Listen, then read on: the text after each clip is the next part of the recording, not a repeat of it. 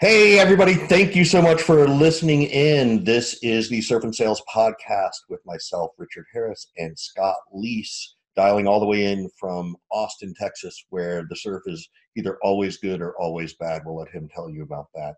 Uh, today is season one, episode four. In episode three, we talked a lot about interviewing, whether you are on the management side or on the rep side. Uh, and technically, you could use that regardless of you know whether you're in sales it's a good interviewing a lot of good interviewing tips. Today we're going to take it a step further and we're going to start discussing negotiations things to negotiate how to negotiate what to say when certain things may come up. So uh, with that uh, sort of basic introduction I, I sort of want to sort of turn it over to scott and sort of see scott where do you think we should even start with this negotiation piece? Like where does if i'm a sales rep and i'm walking in or i'm a sales manager and i've made it past the interview and i'm going in to negotiate or they say they're going to send me an offer what next?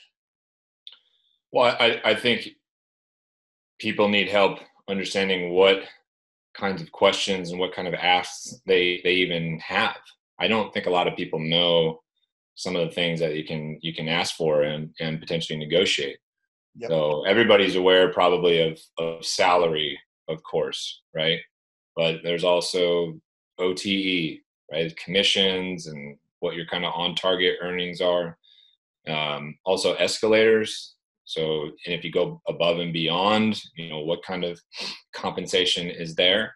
Um, stock options is, is a huge one and understanding the value of those depending on the type of company and stage um, of growth that the company is at. Those could be worth a lot of money right now or nothing right now. They could be worth a little bit right now or you know a lot five ten years from now. Um, and then there's softer things to negotiate as well like pto uh, you know work from home uh, telecommute kind of capabilities. Mm-hmm. um, i've had people negotiate uh, cell phone bills being covered because that's they don't really you know have a an office line right? And so that that's one. So these these other than I'm sure you have some other yeah. things that you can think of as well. But these are some of the you know general things to think about. I think the ones I mentioned are probably pretty common. Um, there's other stuff that that we can dig up. I'm sure to commute. Right, this is big for uh, like you know big cities, San Francisco, for example, where we're both originally from. Um, you know, you get bridge toll going back and forth over the bridge every day, or or BART uh, tickets, right, for the train and subway and everything like that. Yeah, a um, couple others. Couple others I want to jump in and, and add in, um, and I'm starting to see this actually as a benefit is um, student loan payments. Like I'm oh, starting to see companies um, recognize that this is a huge, huge thing, and if you can make a payment that saves me 150 or 200 or 300 bucks a month, um, it goes directly to my student loan. Like that's a lot of loyalty right there. Like that's paying yeah. for my education, and the intrinsic value of that is huge. Um, what were some of the other things that, that we've talked about too? Uh, you talked about PTO, uh, work from home, cell phone bills, uh, your cable, I mean, not your cable, your internet access at home, right? Um, essentially, any little expense you occur, incur based upon you doing your job is worthy of asking for. And you should really, in my opinion, I know Scott and I, we went through this a couple of years ago when you were sort of uh, moving from one place to the next, and we negotiate a whole bunch of stuff for you. Um, some of them are throwaways. Sometimes you ask for the cell phone bill, knowing that you're not going to get it, but maybe they give you the extra PTO time and you decide not to take the cell phone bill, right? Like I call them throwaways. Ask for everything, right? And then you've got things that you can throw away. You actually have something to negotiate with. Uh, so I think that's sort of the, the first thing. So having this list of things that you want, I think is one step. The other is you should put a value to it. Well, gosh, if my cell phone bill is, you know, $70 a month, uh, can I get them to cover half, right? Like be reasonable about it, right? Because technically you shouldn't, you know, you're still using it for your own personal use, but put a dollar value by it and then put that monthly dollar value, extrapolate it out towards 12 months so that you know what your annual costs are. So it's, it's a lot of this is also helping you learn how to budget. Um, I do think it's worthwhile if the company brings in lunch every day or three days a week. You should at least know what that's value to you. Like that's a you know people often overlook that. Well, gosh, you know that saves me fifteen dollars. That's forty five dollars a week. That's a couple hundred bucks a month. So I do need to recognize that, hey, they're giving me something that, you know, even though it's probably table stakes, particularly in the startup world, you know, there's still value to that. So you need to put those things in there. I think gym memberships is another one. Um, although I see more companies adding those things on. Well, even, got, if, even if they, even if they, even if they can split it with you, you know, like, like you were saying, I, I, I, think, I think one, one we haven't talked about yet is, is health benefits. And, mm-hmm. and, you know, this may be the single biggest, this may be the single biggest, but may, maybe more, um, for people who are, um, executive level or, or, or higher, you know, um, getting half or all of your medical, um, you know, stuff stuff covered, right? Or relocation.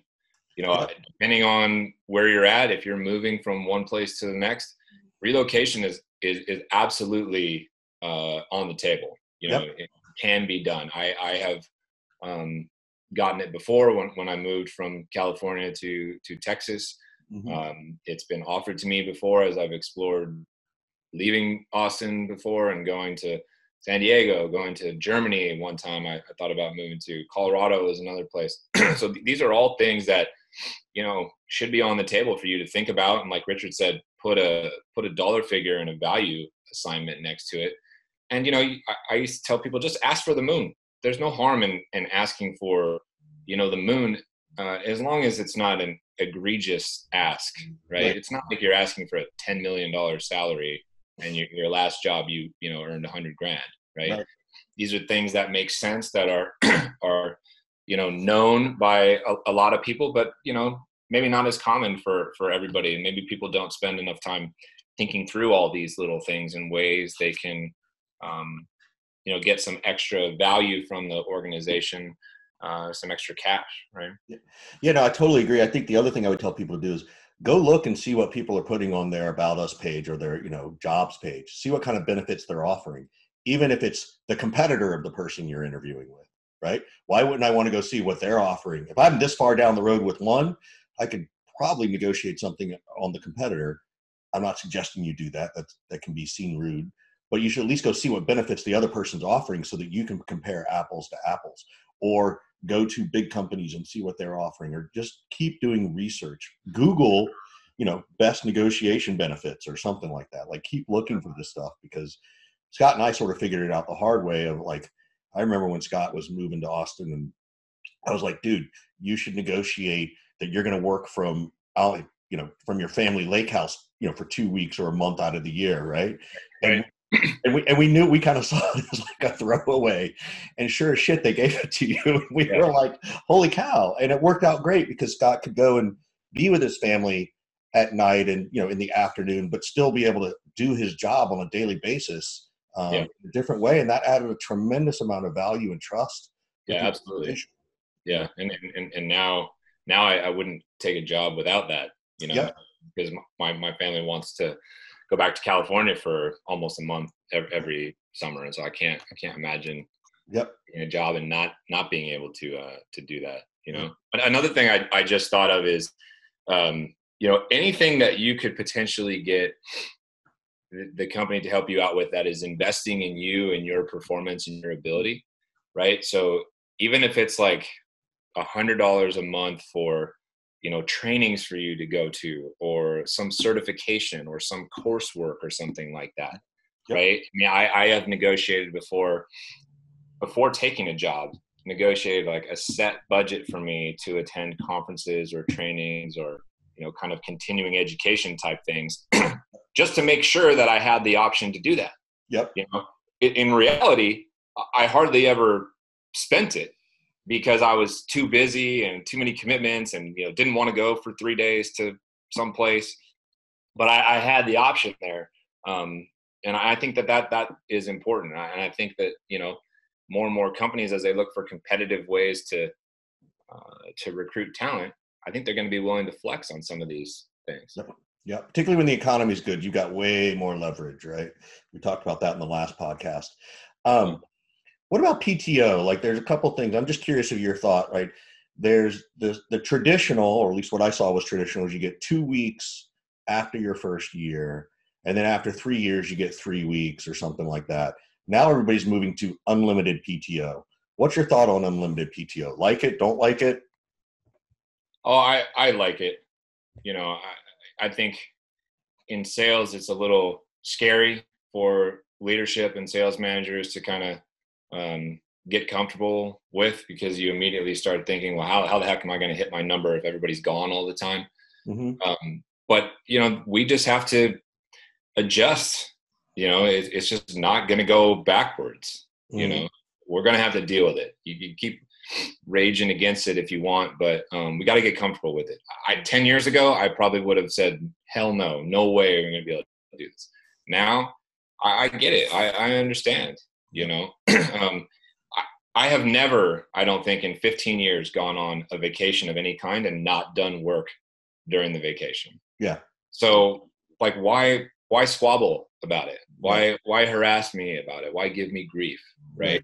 right. Um, and I, I I think that there's a lot of comfort and value there. And I, you know, you know as well as I do, there's all sorts of data out there that says people end up taking less PTO when they have unlimited PTO, right? So I, I'm in favor of it. I just think it eliminates um, a lot of busy work. Yep. There's a lot of back end work like tracking PTO and hours and all this stuff. You don't have to deal with that. Yep. Right. And uh, eliminates kind of some painful conversations sometimes where it's, you know, I have to say to Richard, no, you know, I, don't, I don't, I don't think you can go on that trip. And then we got a conflict going back and forth, and you're bitter.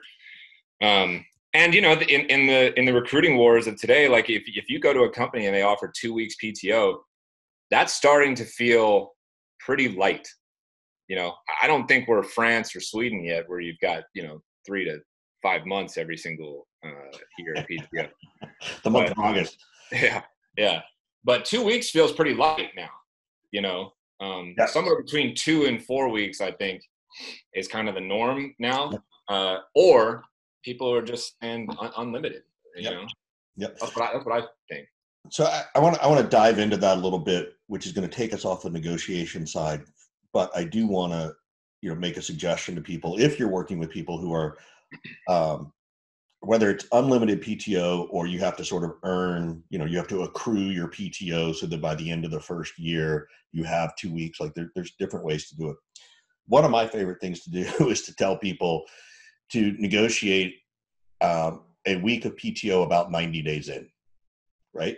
And it actually doesn't even have to be P, right? Like it can be just be time off. You could just say, you know, I've got I've got this family thing that before I took this job, you know, I've already committed to some reunion, and it allows you to build in a little bit of a buffer so that you can go take a break 90 days in or six months in, and you're doing it ahead of time. You can even you can you can play the game and say, you know, will that be covered? Or you could say, look, you know what, you don't even have to pay me for it. It's just a family commitment that I've got to make, uh, and I have to be there for it. And it's for me, I think it's really good because so many times we come in and we grind out and we almost burn out so early that to just have that one thing to look forward to uh, is a really, really smart thing to do. Um, it's a little bit more old school. It works a lot better when um, you don't get your PTO time until after you've been there a year.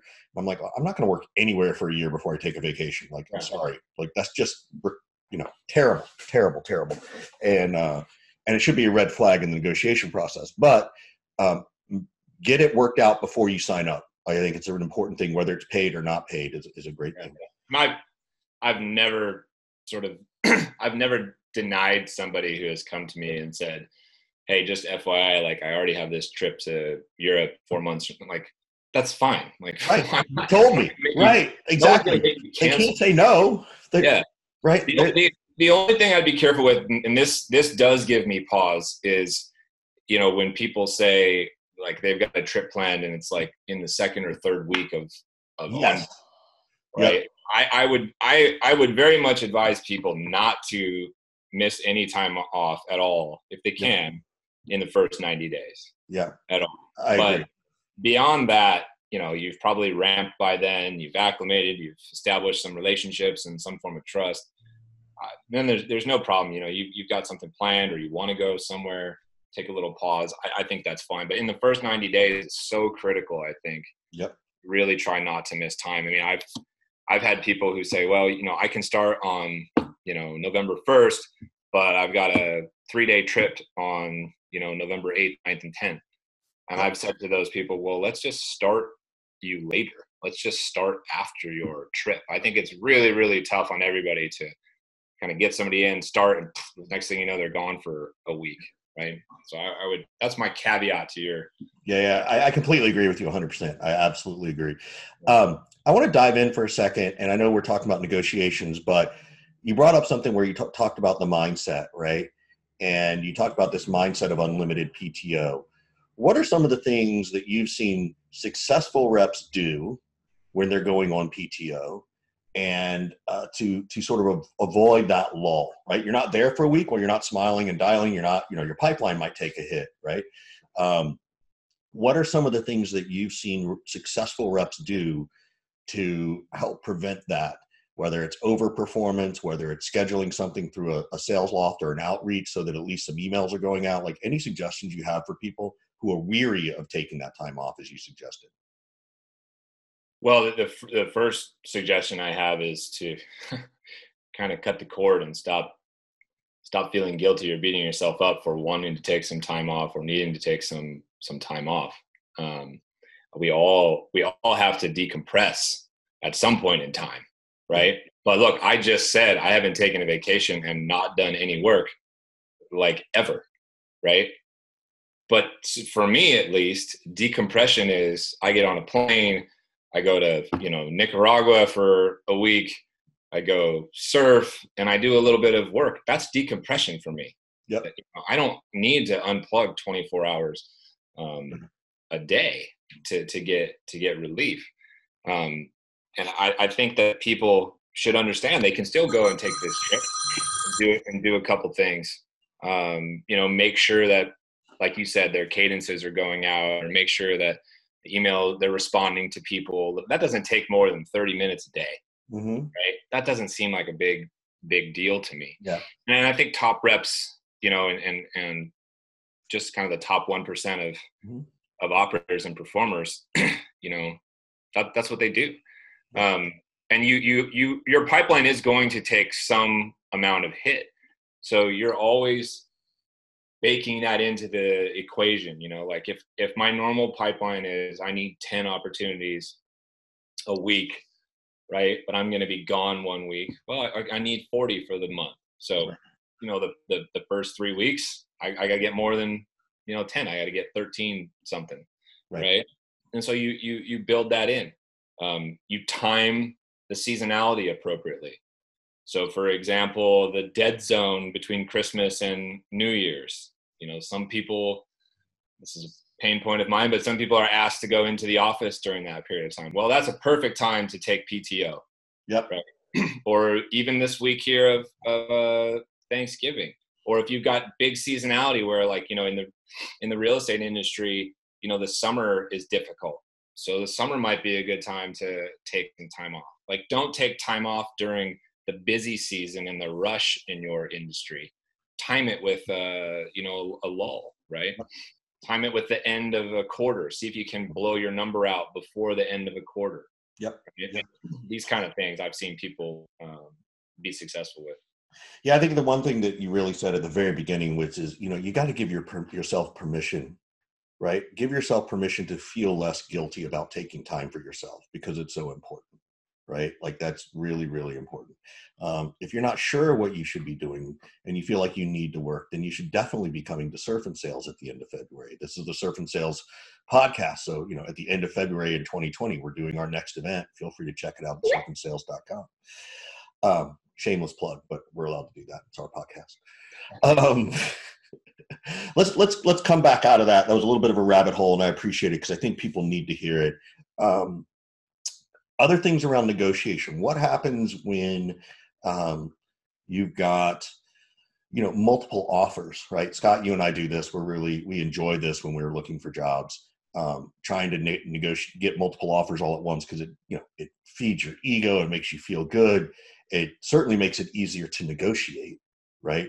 And it kind of you know gives you the ability to say "f you" to somebody if they don't give you what you want, right? Other things, and again, I'm, I'm asking you from your frame of reference because you're you're the one who's been uh, dealing with either hiring people who have may have a different offer, and I'd love to hear that perspective from the manager. but also as as the person who has multiple offers any suggestions around how to leverage those things in an appropriate way well he, here's something that that works for both sides of the table here um, if i am negotiating right? What i respect is somebody who gets back to me quickly and keeps the process going. Mm-hmm.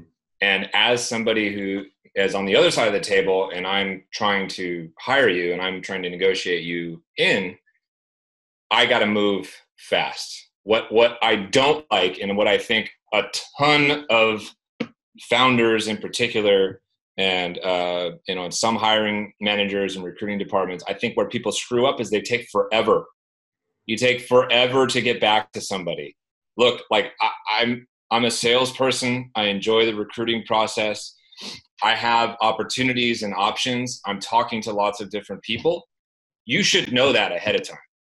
You should already know that. I shouldn't have to explain that to you, right? If I'm as good as I say I am, you know that I've got things going on. So, what's the competitive advantage? The competitive advantage is to move faster, right? To be decisive and move faster. Nothing will kill a sales cycle in recruiting, in my opinion, more than you just taking too long too long to get back to me. That's just sales in general, right? I, like, I'm telling you, in the recruiting process, people screw this up all yeah. the time, right? They take too long to push forward with the next steps, and and because it's a part of of sales, I think salespeople view that as somebody who doesn't know what they're doing, and that's a red flag. It's like if dude, if you're taking this long to negotiate with me and make a decision about hiring me, you're going to take this long to make any decision about anything.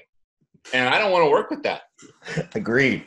You know? Totally agreed. And, I, and I, I think that people should pay attention to that and, and really, you know, make that part of the uh, the vetting process. Yep. Right. Yep. And uh, so I, I don't know that I need to, you know, I don't go into uh, my conversations with people and kind of throw it in their face like, hey, I've got this opportunity over here. I don't I don't think you need to do that.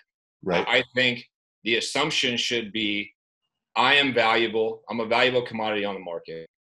You, I feel that way. You hopefully feel that way. Because of that, you should know that I've been talking to other people and I don't have all my eggs in just this one basket. And so we should both negotiate in good faith as quickly as possible. Right. Yep. And I, I think if you are the um, one trying to hire somebody, I think you should give them their best, your best offer straight away. You know, I don't want to do. I, I as much as I like negotiating and asking for things, like I don't want to go back and forth twenty times. Yeah. Right. I'm gonna I'm gonna tell you what what what I can offer you if I'm trying to hire you, and this is probably 95 percent all that I can do because I've already on the back end like had this battle because I really want to get you in, and I've already talked to the CFO, and this is as much budget as I think I can get, right? And if I'm interviewing I'm going to ask for the moon, and I'm going to assume that your offer back to me is the best that you can do. So if it comes back and you're lowballing me and trying to do this back and like, you'll lose me because I will just take it as like, nah, that's sorry, not good enough, right? That, I'm going to go that, direct. But that doesn't happen. You and I both know that, right? You and I both know that that is the ideal, and I think you're right that that should be your mind mindset going in because it, it gives you emotional leverage so that you can feel good about yourself. But you know, that moment where you're like, well, you know, I've already talked to my CFO. I'm like, oh, so you're not the ultimate decision maker. Well, let me talk to the CFO. Like that's where I want to sort of push my new boss, right? Like I, I'm, but again, I, you know, I work for myself, so I can say yeah, this. you, but, you have forgotten what it's like. Exactly. So please don't do that because Richard said so, please. Although I'll give you ten dollars if someone actually tell, listens to this uh, podcast and does it. I'll, I'll, gladly buy you two cups of coffee uh, just to see what happens, and particularly if it's if it's someone you're starting to realize you don't want to work for anyway. Um, so that's one thing. Let me ask you this: I, I've got two other good questions for us to discuss. One is um, what about that that person who is um, you know you're trying to interview you're interviewing you've only got one offer so far right? And all of a sudden they t- turn around and they go to somebody else right? Like that's a it's a huge you know this whole thing this is this is like vegas right? Like you, you you're kind of all in on this one offer and, and i know that we all know not to be but sometimes the situation changes. Any advice for and i'm thinking particularly of the reps i'm particularly thinking of the reps where they're like oh i really wanted that company even if i have two or three offers i really wanted that one. And you don't get that one right? What advice do you give to people who are you know they get down right? Which they should. They should be allowed to feel bummed and upset and those kinds of things. Any thoughts around how you would coach someone like that? Well i think everybody wants to get some feedback as to why they weren't selected. Um, I know that can be really hard to to get sometimes. People, you know, there's a little lot of ghosting or a lot of you know they don't want to hurt anybody's feelings, and it just kind of wasn't the right fit. So, but if you can, if you can dig in and try to get actual constructive criticism, um, I think that's kind of the first place to to start. Yeah. And you know, I, I just think that a lot of times we don't get what we want and what we don't realize is that something better is is coming and and there's a reason for it and and you know whether that sounds hokey or spiritual or faith based or whatever i mean that's just the way that these things Life. sometimes work out you know and, and you got to keep fighting and you got to pick yourself up and, and, keep going at it and learn from the experience so you know if you had this one opportunity like you got to learn from that and we've already talked about this but like you can't do that.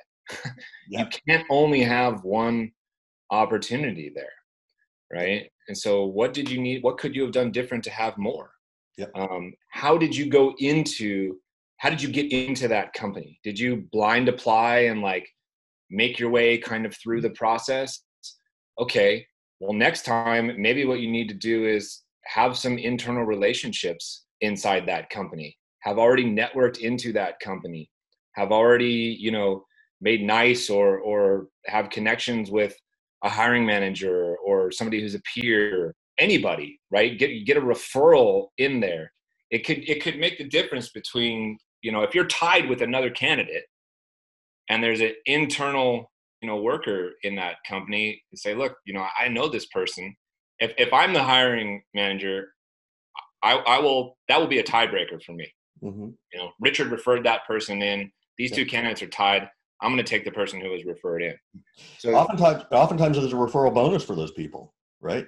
Yeah, ab- ab- absolutely. Although I would, I would love it if someone said, "Hey, I'm looking." Go on LinkedIn, say, "Hey, I'm looking for a job in a sales at this size company. I know there's a referral bonus. Ping me directly so we can help you get that bonus." like, oh I'd love that would be like yeah. a genius LinkedIn approach, right? Like that should that should be a thing. I would love to start seeing that pop up that would be great. I'll, I'll give you someone else another ten dollars.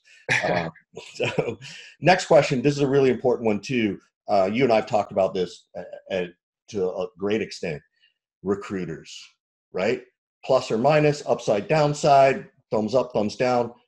I love working through recruiters, um, and you can be very strategic about it. What What are your? And I'm happy to share my thoughts. But you know, Scott, recruiters yes, recruiters no. Well, if I'm if I'm a candidate on the market, one of the first things that I do is connect with every single staffer and recruiting contact that I can because they have roles that they need to to fill. And you know, they they they want you in their in their pipeline. And and so while I'm doing all this work trying to find myself a job, what I want is an army of people at the same time also trying to find me a job. Absolutely. Um, and and I I know for a fact people don't do that nearly enough. Yes. Uh, and I don't really I don't really know why, but they don't do it, and that has really benefited me. Um, you know, in my in my career. Yeah. Um, and I, I think that that's that's something that you know all the sales reps and SDRs out there, even sales managers, even VPs. Um, I think that's an, something that you should take advantage of. Yep, these are the things I love about recruiters. One, they know the companies, they know the people who are hiring. Two, they know what the salary indications are looking like. They understand what reality is. Three, they can hopefully give you some tips on uh, your resume, your LinkedIn profile. Four, they're going to do a ton of heavy lifting for you, ridiculous amounts, right? It's almost like they're your SDR, particularly in sales. They are your SDR setting up your first appointment. treat them as such build a process around it right establish that relationship i remember there were times you know particularly in the economic downturn or scott you were you were in between jobs or i was in between jobs sometimes it just felt good to have you know one or two conversations with a recruiter on a monday or a tuesday or go meet them face to face because you felt like you were doing something about your job right? Nothing else is happening. You don't have any interviews this week. Just having that conversation with the recruiter is a very positive thing emotionally because it's like all right well that's that's a step forward. Like that's a move forward. So i, I see it from that perspective. Now uh, there's a challenge with the recruiters too is that you're right they do want us in our pipeline but they are comparing two or three candidates right so, you know, they could be leveraging you to help force another candidate. Well, that's just part of the game. That's just part of knowing the competition, just like any other sales deal, right? You need to be able to ask your recruiter, how many people are you putting in on this position? I understand you need to do that. I get it. I just want to understand my reality, right? Also, by asking your recruiter those things, you can turn around and say, So, Mr. or Mrs. Recruiter, I'm unafraid to ask you that question about my competition. I hope you can leverage that mindset to whoever you're talking about to say this guy or this woman is not afraid to talk about the competition right? That now becomes your strength. So be sure that you understand both sides of this recruiter game but absolutely you need to dive in with them. Yeah. Um, i think it's great. I think the i think the ones that from a sales perspective just because they're friends of ours you know i think we both like the lions. I think we both like Betts recruiting. Um, i think there's a couple others out there. Those are the ones that i sort of see on, on a regular basis. Um, but by all means leverage as many recruiters as you can in our opinion yeah yeah and and leverage your your network you mm-hmm. know we, we've we've talked about the power of, of linkedin before but you know if you're a if you're a salesperson and you've got 200 connections on linkedin you, you are making life really really difficult on yourself yep. You know, the bigger your network is the more exposure you get to yep. opportunities and the better chance you have at at being somebody who's referred in. Yeah. Um, and you know, this is a this is an awkward time of year right here, where not a not a ton of people are necessarily hiring right now. But right now is when you need to be doing all this work. You don't need to wait till January to start doing all this stuff. January and February, people are going to be hiring like mad. Get in the pipeline now. Have the conversations now, right? This is ways for you to be productive, you know, during what could be um, you know a period of time where you might not be working or be in between jobs and trying to figure out ways to be productive and you know not get down on yourself right? These are all the things that you could be doing right now. You could be laying the groundwork to make sure um, you're in a better position you know come the new year than you are right now. Yeah. One one last question on on the recruiter side of things couple or a comment and then a question. So the first the first comment is when you work through a recruiter and it doesn't go well um, get feedback you can from your recruiter, but they're not your shrink. Don't turn them into your shrink um, because that will actually turn them off to you, right? Um, ultimately, it's not the recruiter's fault that that the offer didn't come your way. It ultimately comes down to you. Yeah, you can get some constructive feedback and some constructive criticism and work on those things, but don't turn it into a yeah, but. Um, that's that's my first thought. Mm. My my question back for you, and I have not worked through a recruiter on this how much negotiation leverage do you have when you're working through a recruiter right? What you know does the recruiter help or hurt you in the negotiation process scott? Like and and you may be able to answer it from both sides. I know you've never really used a recruiter because you, you do it your own your own way but what what are your thoughts around using the the I don't, I, I don't i personally don't think that that's the right way to do it. At some point in time you're in direct contact with the company and the hiring managers and all that kind of stuff and it, it should be you doing the um, recruiting. To me, that that that that feels bizarre to have somebody else doing my negotiation um, for me. They're not they're not my agent. It's not like I'm a pro athlete and I have an agent doing all the negotiation for me. That that's not that's not how I how I see it. That recruiter's job is to help get me opportunities. It's then my job to land the opportunity and to negotiate appropriately. And the, the, the last thing that that that I would say is um, you know anybody who's listening right now uh, feel free to reach out to me. I will i swear to you i will help you try to find a job. Yeah i in in sales in particular i know a lot of people. I have no problem making introductions suggestions any kind of tips and helps that uh, help that I can can provide, I'm more than more than happy to do. You know, and and look, if if if you were to come to to surf and sales, you know, we would really be able to to break this down. And and there's you know 15, 16 people who go every year who are looking to hire and yep. looking to network. And we've had people go to surf and sales with one job and leave working for somebody who was hiring also came to to yep. surf surf and sales. So that's my promise to you, everybody who's listening to this is, you know, if you want help trying to figure out where to get a gig, how to get a gig, need an introduction, I'll, I'll do my best to, to help you do that. You know, we, we all need some help with this, this recruiting process, but you got to take ownership and follow some of the things that we've been talking about here today. I got I got one more one more one more last question, right? And and this is a big one, particularly as you move up the ranks, right? As you move to director, VP, SVP, negotiating severance. Mm. You've done this. You've been very successful at it. At what level are you allowed to start negotiating severance based on your opinion and your experience? Uh, man, that's a tough question. Um, very, very different, I think, based on the size of the organization.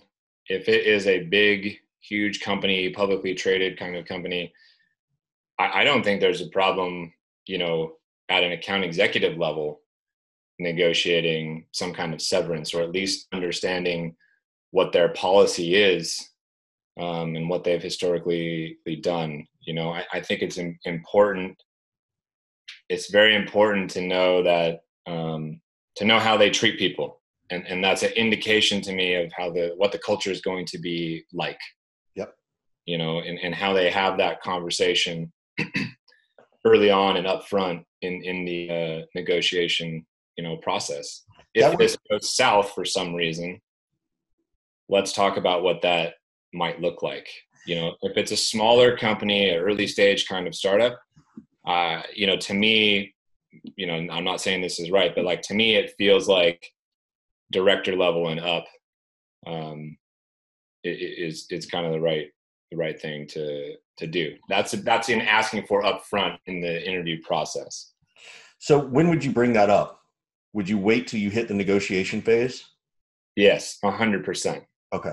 hundred percent. You you can't bring that up early. You gotta you gotta wait till this person wants to hire you. Yes. Right. And and they know they already know you're the right person for the job. Right? So so then uh how do you bring it up? How do you so you and I we're at that stage, Scott. I'm about I've made you an offer. You know. I I mean I think you just own it and you, you own it without without fear. I, I think people are are scared to talk about it a little bit or it's uh, taboo. It's like you know hey we're about to get into a relationship. Why are we going to start talking about you know how to split up our stuff if it uh, if it goes south? But yeah. you know shit happens man. And, and look the company is always going to do what they feel is right for them and take care of the company. So i have no qualms and feel no guilt about asking for things to make sure i'm comfortable and i'm being taken care of and i'm taking care of myself and my family. So i think you just i think you just own it. You just say hey eh, you know everything looks good. Um, talk about you know what happens if it goes if it goes south right? Is it you know 12 months severance? Is it six months severance? Is it you know three months? The two week severance? Like what does it what does it look like if anything? And again to me it, it's it's not planning uh, an exit or like already agreeing that we're not going to work out. It's just I'm doing what I need to do to feel as comfortable and secure and motivated as possible to go in there and work for you.